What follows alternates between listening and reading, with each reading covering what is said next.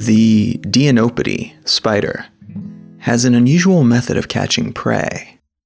A member of the cribellate family of arachnids, the Deinopidae has thousands of very tiny, silk spurting spigots rather than two, four, six, or eight, as is more typical among other spider families. This spigot system means the silk that is woven by this spider has a frizzy, woolly texture, and the strands are so small and so many that any prey is easily entangled without the silk needing to have any added glue for stickiness.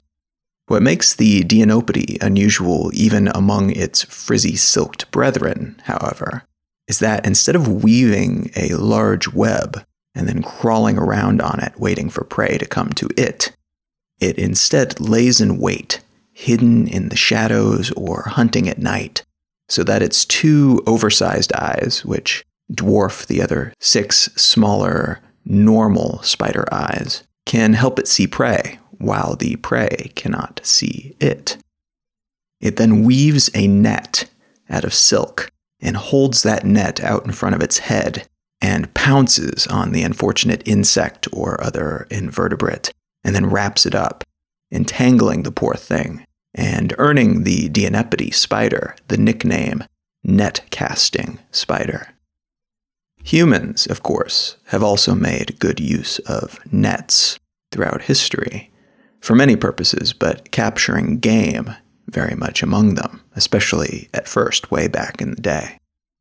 There's evidence that hunters were using nets during the Upper Paleolithic era, between 30,000 and 22,000 years ago in Europe, during a period called the Gravettian.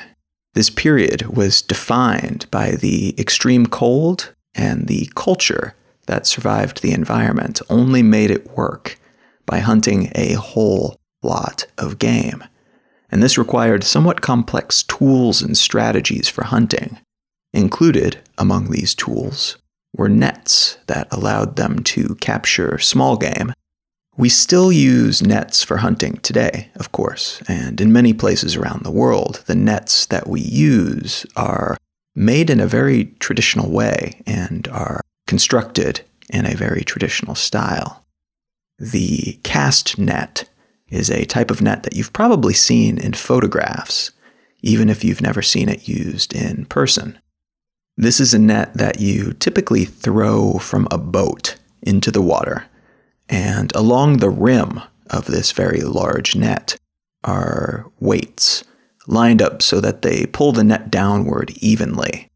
Once the net has settled near the bottom of the sea or lagoon or river, a second rope attached to the net is pulled, and this rope pulls the weighted rim of the net together, which captures any fish who might have been caught under the initial descent of that net and encloses them inside. This net, which is now enclosed, is then pulled in, and the fishermen are able to put food on the table or money in their pockets if they sell those fish. Again, this style of net is still being used all around the world. I've seen it personally a few times in rural parts of Southeast Asia in particular, but it's used in many places around the world, not just Asia but it's also quite a traditional type of net. This style of net, the cast net, was mentioned in the New Testament and was the weapon of choice for Rán, which was a mythical Norse sea giantess who used a cast net to ensnare lost sailors. It was also used by a type of gladiator in ancient Rome called a retiarius, who was kind of a satirical sailor character in the gladiator pits who was armed with a cast net and a trident. And the retiarius was typically made to fight a more traditionally armed and heavily armored opponent called a secutor. Nets today are used for all kinds of purposes, from fishing to hunting to shipping, and they've even seen use by the military. Ships called net laying ships, or boom defense vehicles in the British parlance, were used to stretch nets around likely swaths of ocean, like bays or harbors, or around individual ships to defend against submarines and torpedoes during World War II. 77 net laying ships were deployed during the war, though all of these ships are now defunct, rendered obsolete by modern underwater detection technologies. It's a net maker that is at the center of the story that I want to unspool today. And though the bigger topic isn't about nets at all, like nets, it taps into something that stretches far back in human history and which will likely continue to be a focus for our species for the foreseeable future. And that topic is the pursuit of frontiers.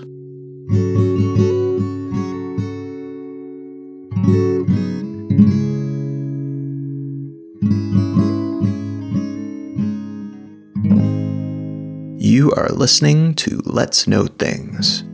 I'm Colin Wright. Let's Know Things is brought to you by its wonderful listeners.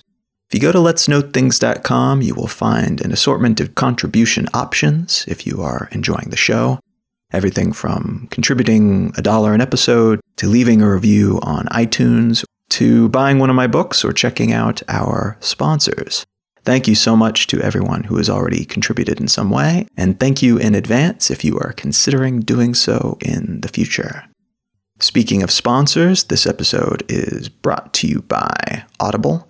If you have not yet given it a shot, you can check out Audible for a month and receive a free audiobook from their library of your choice, which is yours to keep whether or not you stick with them past that month free trial go to audibletrial.com slash lkt. It helps support the show, but it also gives you the chance to taste test the audiobook thing before committing to it. And if you don't have a book in mind to spend that credit on already, stay tuned till the end of the episode and I will give a book recommendation. This episode is also brought to you by HostGator. HostGator is my hosting company of choice that I use to host all of my online properties, including letsknowthings.com. If you are planning on building a website, an online portfolio, or just want to have a domain of your own to call your online home, pop over to hostgator.com slash LKT for a special discount that they provide to listeners of Let's Know Things. hostgator.com slash LKT. All right, let's get back to the show.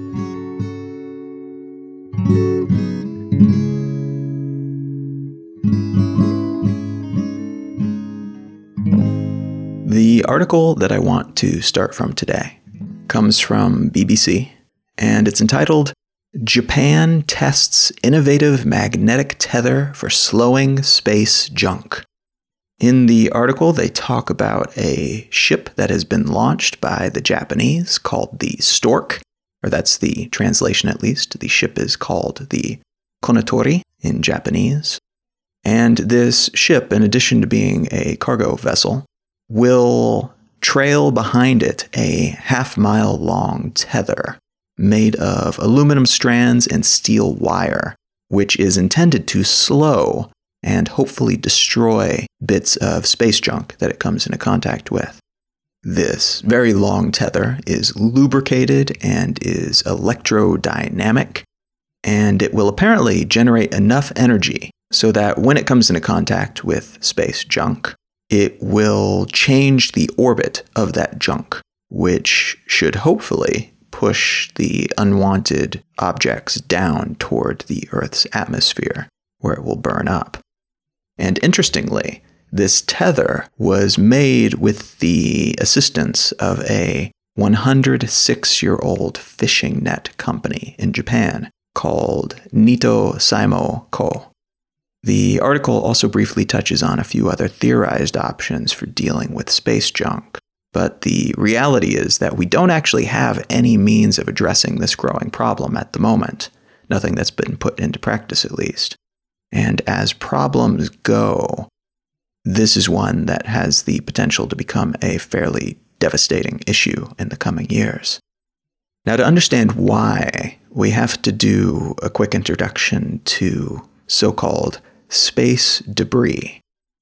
And space debris is made up of old satellites and pieces of rockets and chunks of other evidence of human passing, including pieces of junk that are the result of junk hitting junk, which in turn makes more smaller pieces of junk. And each collision then results in smaller and smaller bits. And this is an issue because even the smallest piece of space junk is like a bullet. In space, there's no air, there's no friction to slow anything that is moving down. So these pieces tend to move at very, very high rates, up to 17,500 miles per hour. And for comparison, to put that in perspective, the average bullet moves at around 1,700 miles per hour. So this space junk is actually moving over 10 times the speed of a bullet which is why it is so potentially dangerous. This is especially disconcerting when you consider how many of these bits are out there orbiting the Earth.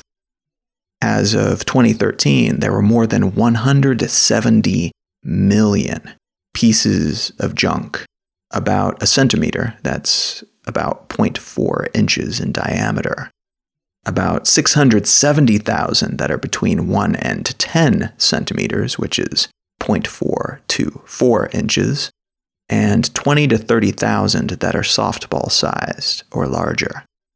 Now, some of these pieces are being actively tracked by the United States Strategic Command, which is the U.S. military wing that's in charge of things like hacking and missile defense and combating weapons of mass destruction and intelligence operations and surveillance and reconnaissance, the U.S. nuclear arsenal, and yes, space operations. And as of mid 2016, there were almost 18,000 artificial objects because there are both human made and just little meteorite bits objects that are considered space debris orbiting the planet. So 18,000 artificial objects are being tracked in orbit around Earth. A little over 1,400 of that 18,000 are operational satellites, while the other 16,600 are essentially space bullets that might destroy our stuff. It's worth noting that these pieces of space debris are not generally dangerous to those of us here on the ground these swirling bits of paint flakes from rockets and lumps of frozen coolant from satellites and even the satellites themselves don't really stand much of a chance of surviving re entry through the atmosphere intact. They would burn up before they hit the ground, probably. The friction of passing through the atmosphere from space at those speeds burns up just about everything, which is part of why our planet is not pockmarked by impact craters like the moon is. Our atmosphere protects us from cosmic rays and a bunch of other types of radiation, and most asteroids, and even our own space garbage. But this muck is immensely dangerous to anyone and anything in orbit around the planet, outside of the atmosphere. And that includes those who are attempting to take off and anyone we send up to the International Space Station and any future missions we might have to Mars or Venus or wherever.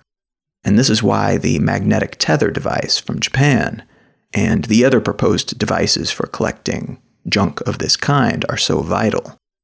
Even though space is a big place, and even though the chances of colliding with a bit of space junk is currently not super high, at least not a devastating impact with space junk is not super high. This is an increasing problem that, if allowed to continue unabated, might result in what is called the Kessler syndrome. The Kessler syndrome was a situation proposed by a NASA scientist named Donald J. Kessler back in 1978, and a very low grade example of it was shown in the 2013 movie Gravity.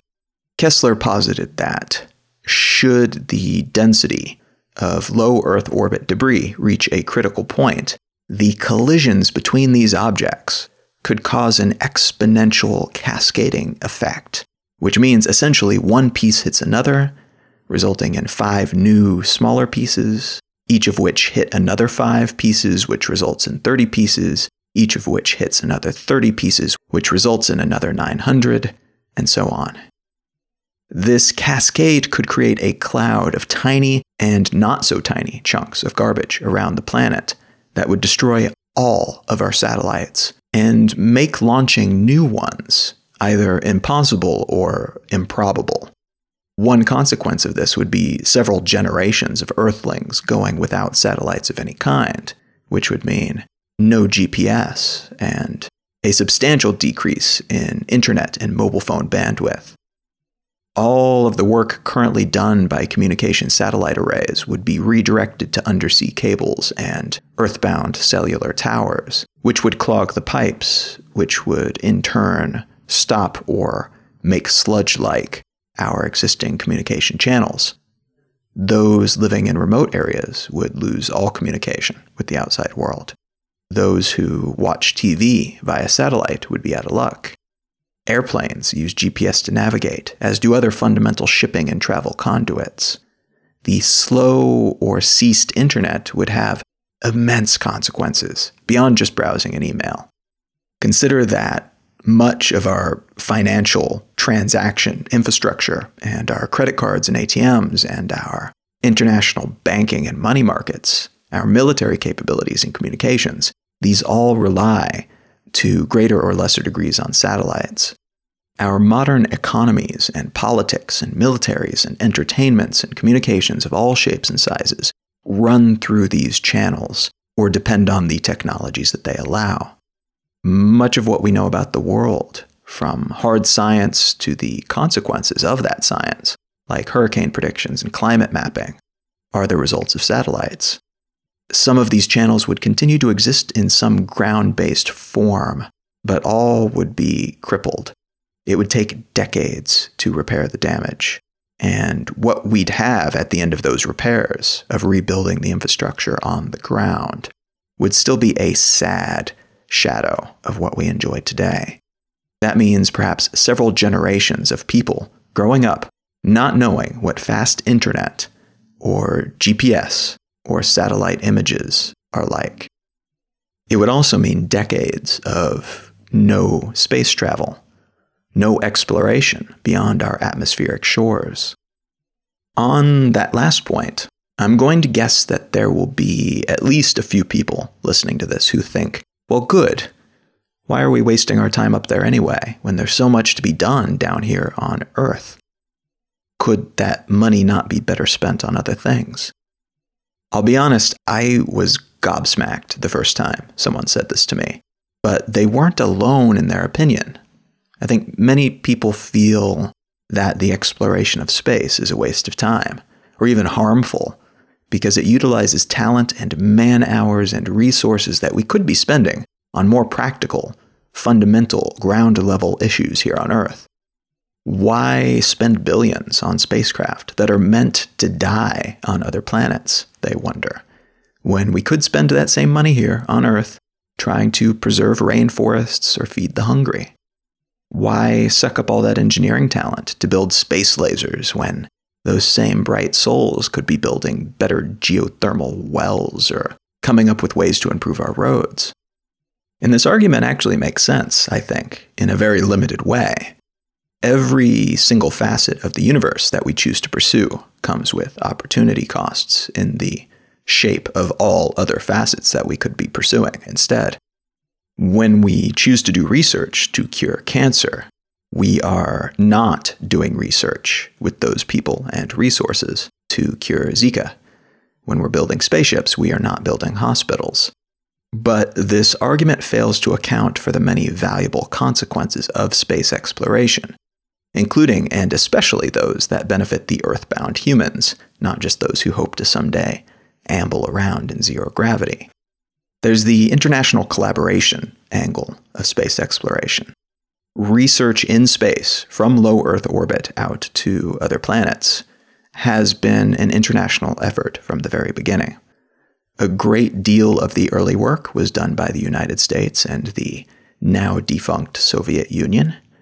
But even during the Cold War era, there was work being done all around the world, and that work was very seldom, if ever, done in isolation.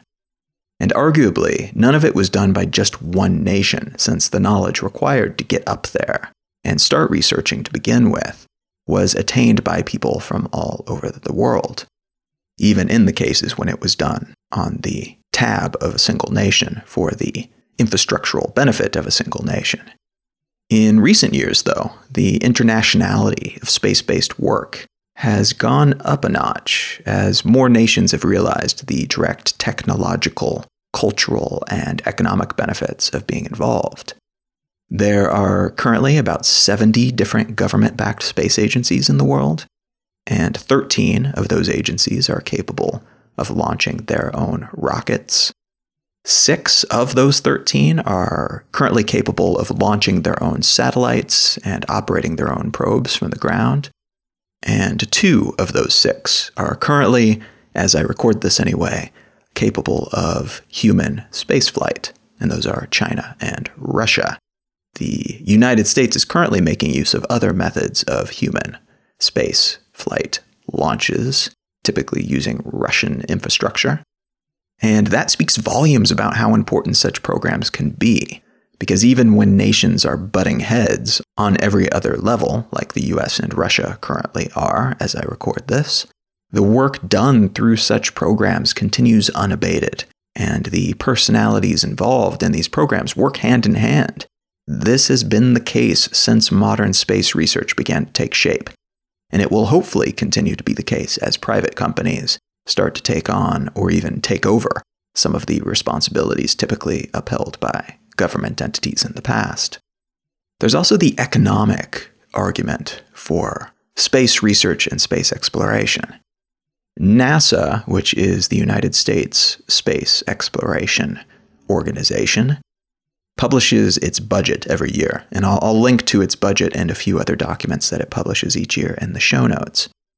And according to the budget of 2016, NASA employs 17,515 people and has a budget of $19.3 billion.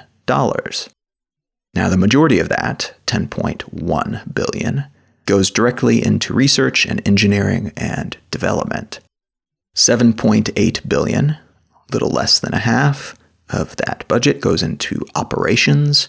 Almost 1 billion is granted to other entities by NASA who serve the same ends or contribute in some way to their research or toward technologies that they want to see developed. And about a half billion goes to maintaining and upgrading their facilities and equipment. Now, the economic benefits of NASA and other organizations are incredibly difficult to quantify because it touches on so many different sectors.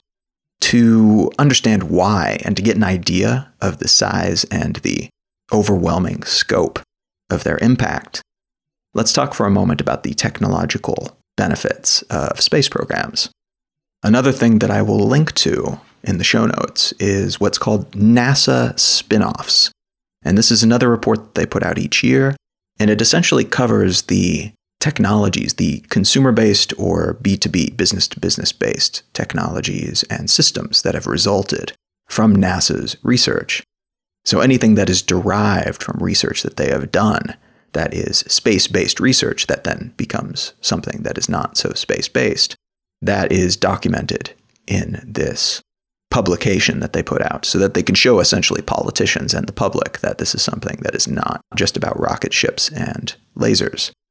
Now let's get something out of the way. First and foremost, space pens were not developed by NASA, and that old story about NASA spending tons of money on the space pen while the Soviets just used a pencil is fake. plus using a pencil in space would be ill advised, as the bits of wood and graphite would get into the equipment. Also, not developed by NASA, though a lot of people seem to think that it was, is Tang. Tang was used in some early orbit missions, but it was developed by General Mills. Also, not developed by NASA was Velcro. That was invented by the Swiss in the 1940s. That said, there are numerous technologies that have either been direct spin offs of research and development done by NASA or that were informed directly by the knowledge attained by the program.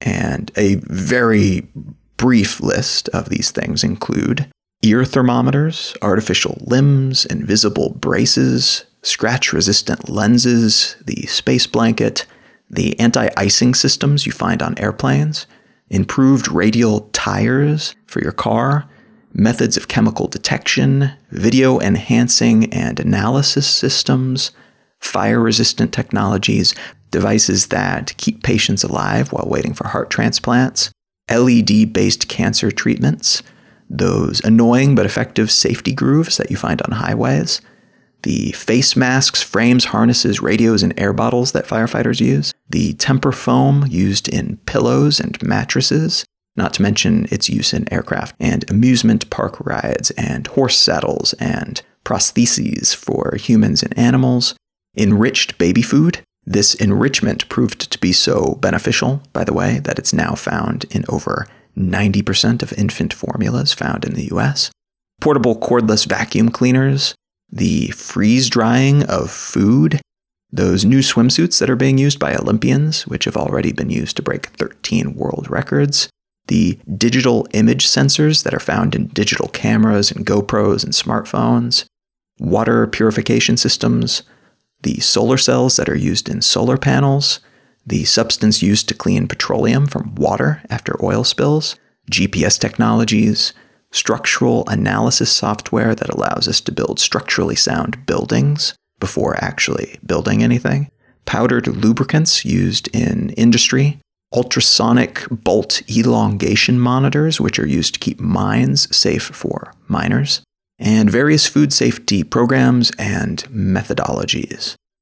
Again, that is just a quick, incomplete overview of the most prominent spin offs from NASA alone not inclusive of other space programs around the world and their impact on myriad technologies and industries. Quantifying the impact that any single one of these developments have had would be difficult. Like, how would you put a number on the value of the digital image sensors that are used in every single digital camera, smartphone, and video camera embedded in any device today, for instance? And trying to put a number on all of these things combined is the activity of a crazy person. It would be too insane to even try, I think. And think about the scale of that impact and compare it to the price tag $19.3 billion. That is how much we spent on NASA as a country in 2016. We spent $10 billion a day during the war in Iraq. I know war and research are not directly comparable things, but it's worth having that numerical comparison in mind, especially when we're looking at things in terms of a cost benefit analysis. NASA looks pretty damn good from that perspective, in my opinion. And that's not even considering the bigger, broader benefits of the program. One such big, broad benefit is the potential for development of tools and methods that allow for our long term survival as a species. This could mean deflecting or detonating a rogue asteroid that is going to impact with Earth. It could mean collecting the data required to show the impact of climate change and then giving us information that we will need to counteract the problems that we will be facing as a result of that shift. It also means giving us the tools and knowledge required to eventually expand our reach beyond just one planet, out onto other planets, onto space stations, and any other place that we might be able to survive and flourish. Many people, myself included, see this expansion of the species as a vital prerogative because without it, all of our eggs are kind of in one basket. And this basket is a friendly one compared to most of the other heavenly bodies that we have looked at. But it's also a tumultuous one that's changing rapidly, and which is one big gravity well that is always tugging at space stuff that could plow into us and end all life on the surface with very little warning. So, it's very worth diversifying a little bit. And space programs will hopefully eventually give us that opportunity, even if not as immediately as some of us might prefer. Another difficult to quantify benefit of space programs is the perspective that they grant us. Very, very valuable perspective. The famous blue marble photograph of the planet that was taken by the crew of the Apollo 17 spacecraft in 1972 is one such valuable artifact. And I'll, I'll, link to this in the show notes. I almost guarantee you've seen this photo at some point, though. It's a complete photo of the planet Earth with beautiful blues and browns and greens and a nice swirl of clouds, and you can see Antarctica down at the bottom. It's distinctive. It's one of the most distributed and reproduced images in history. And this wasn't the first full Earth photograph taken from space, but it became distinctive because it evoked a feeling of vulnerability. It showed our planet as something lush and gorgeous and life giving, but also as something incredibly frail in the context of space as a whole. Everything we'd ever known, everything that has ever mattered to any of us, as a species, as individuals, as nations, was just one small part of this one small marble hanging out there in space in a perhaps infinite, very cold, somewhat empty void. And compared to that, compared to the immensity of this void, of this larger space that we were such a minuscule part of, all of our concerns, all of our histories, all of our beliefs and adventures and goals were just so tiny. This perspective is humbling and it's useful.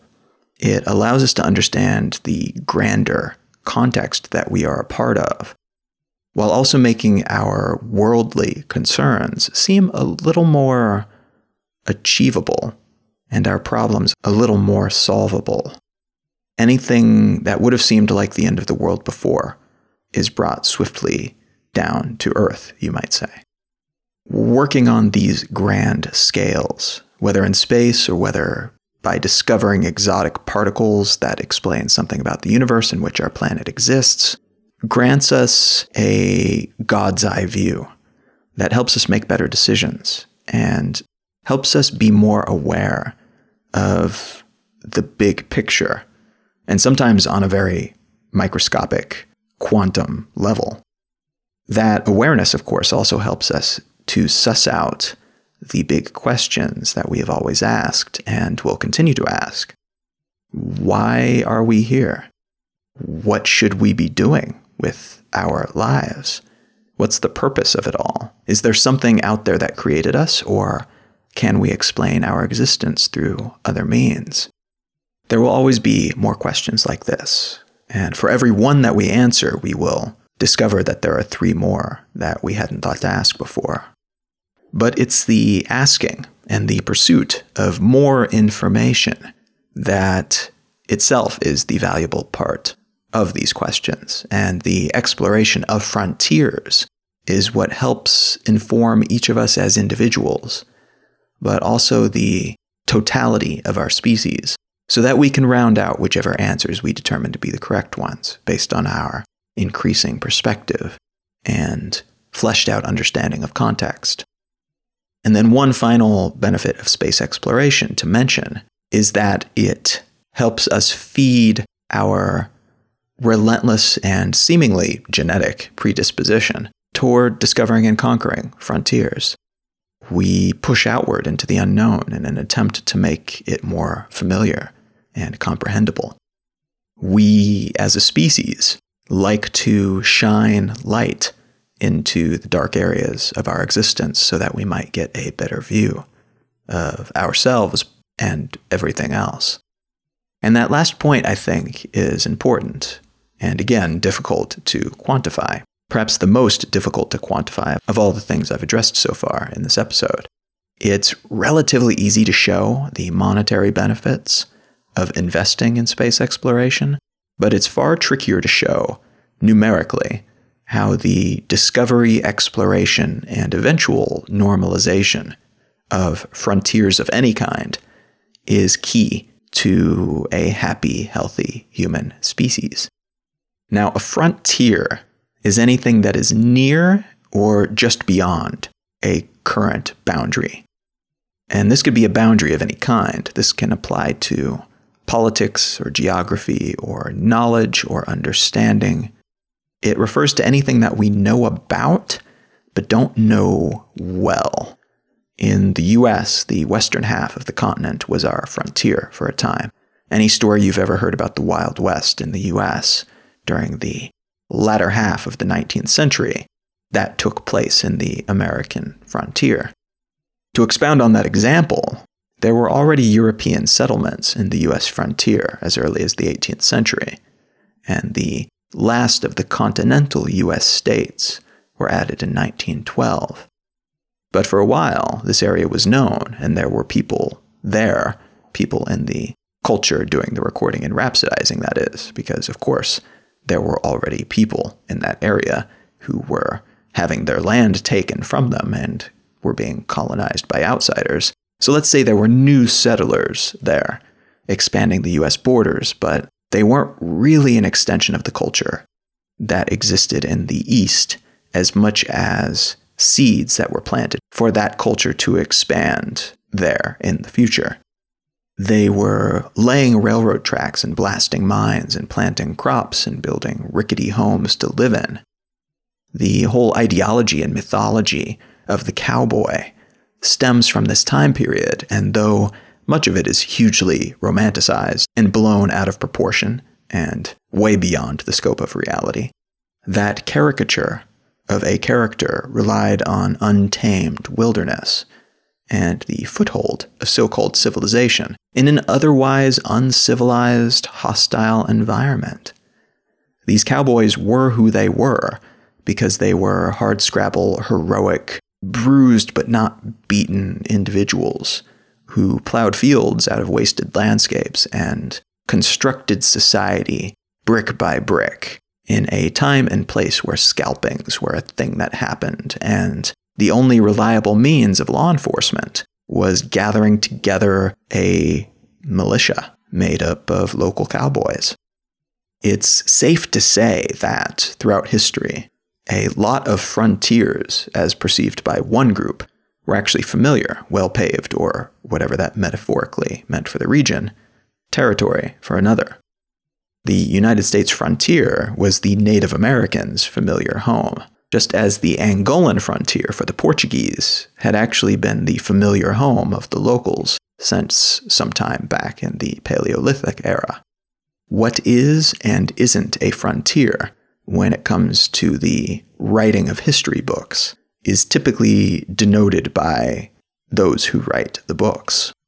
Interestingly, and importantly, I think, the difference between a frontier and a border is that the former is the space right on the edge of current knowledge and understanding and control, while the latter is a fixed, unyielding delineation. I think this is an important distinction intellectually, because it allows us to understand what we perceive to be rigid and unbreakable, and what we believe we're on the cusp of overcoming and understanding. We call the divisions between countries borders because we intend for them to be respected and don't want someone on the other side to slowly expand into our space over time, influencing or occupying it away from our control.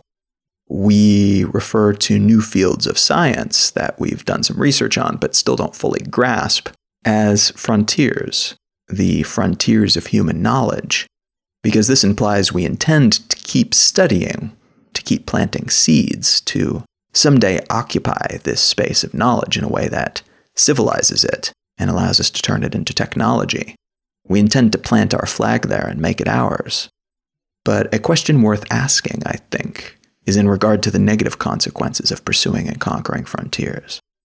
I don't find the question of whether it's worthwhile to pursue frontiers particularly compelling because of the reasons I mentioned before, and because it does seem to be some part of human nature to chase horizons, even knowing that each one crested will just reveal a new set of horizons we will then have to chase.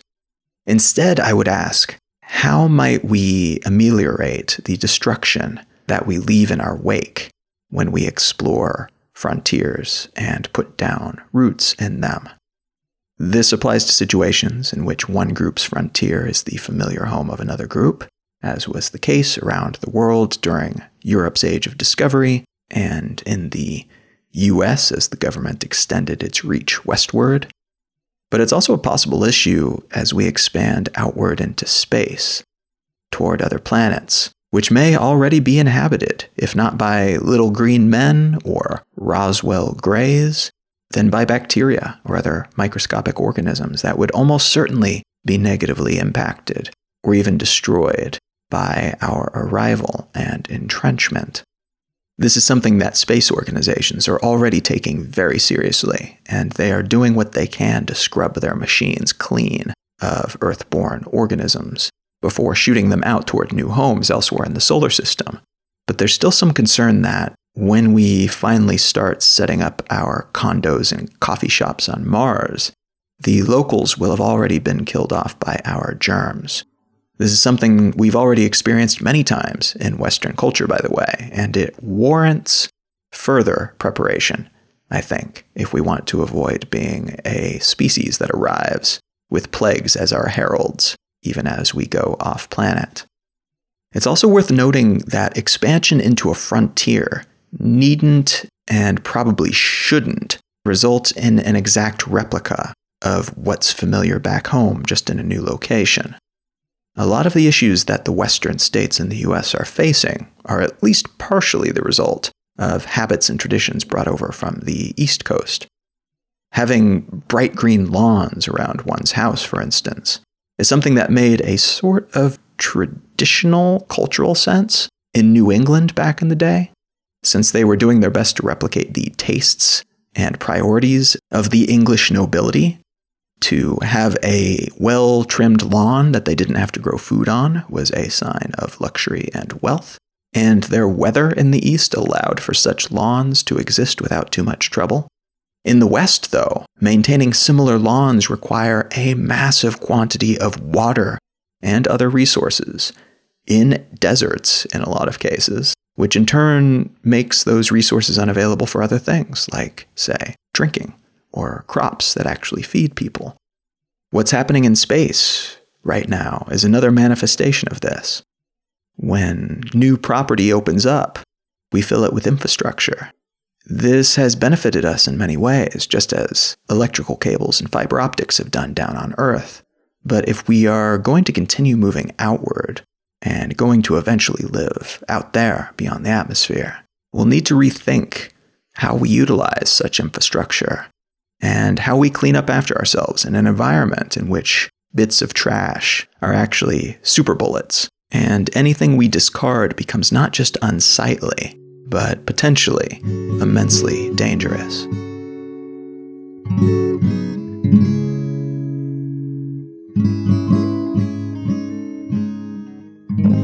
This episode of Let's Know Things, and every episode of Let's Know Things, is brought to you by its wonderful listeners if you are enjoying the show, consider stopping by letsknowthings.com and clicking on the contribute page and either contributing monetarily directly using one of the links there or clicking through and leaving a review on iTunes or elsewhere or sharing the show with a friend. All of these things help immensely, and I very much appreciate any and all contributions. Another good way to help support the show is to purchase one of my books.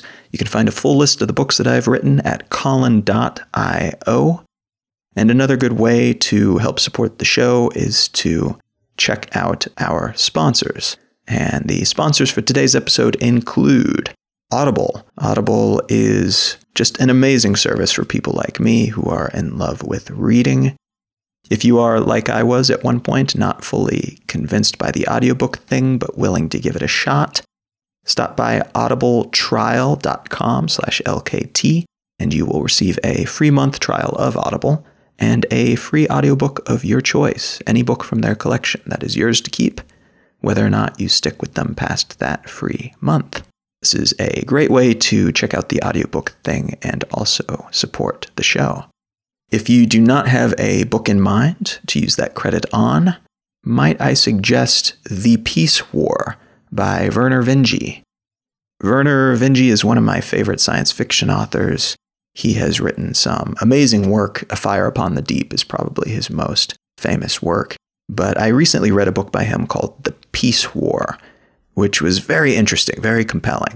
The concept is essentially that a research facility develops a device that creates essentially bubbles of space time, bubbles that are completely impenetrable and seal off whatever is inside from the rest of the world. The scientists who develop this technology use it to take over the planet, essentially, and I, I don't want to give away too much more because it will ruin some of the plot points, but it is a very interesting story. It's an intriguing look into what can happen when a certain technology that at first glance might seem useless or even worse than useless, perhaps just harmful, how it could actually be utilized for political gain, for military gain, and for just overall gain in a way that could potentially result in a worse global situation than we already have. That is The Peace War by Vernor Vinge, and I will link to that in the show notes if you are interested in clicking through and checking it out. You can use that Audible credit to get The Peace War, or you can just pick it up at your local library, your local indie bookstore, grab it on your Kindle or your Kobo, whatever is most convenient for you. This episode is also brought to you by HostGator. HostGator is the hosting company that I've been using for years. I host all of my properties from Let's Know Things to my blog Exile Lifestyle to my author page Colin.io using HostGator. They have excellent prices, excellent service, very easy to use control panels, lots of beginner level tools, but lots of pro level stuff as well. And if you go to hostgator.com slash LKT, you will receive a special discount for listeners of Let's Know Things. That is hostgator.com slash LKT. You can find out more about me and the work that I've done, including the books that I've written at colin.io. You can read my essays at exilelifestyle.com. You can find Let's Know Things on Instagram and Facebook and Twitter at Let's Know Things, and you can find me pretty much everywhere on the internet at Colin is my name. Thank you so very much for listening. I'm Colin Wright, and I will talk to you again next week. Música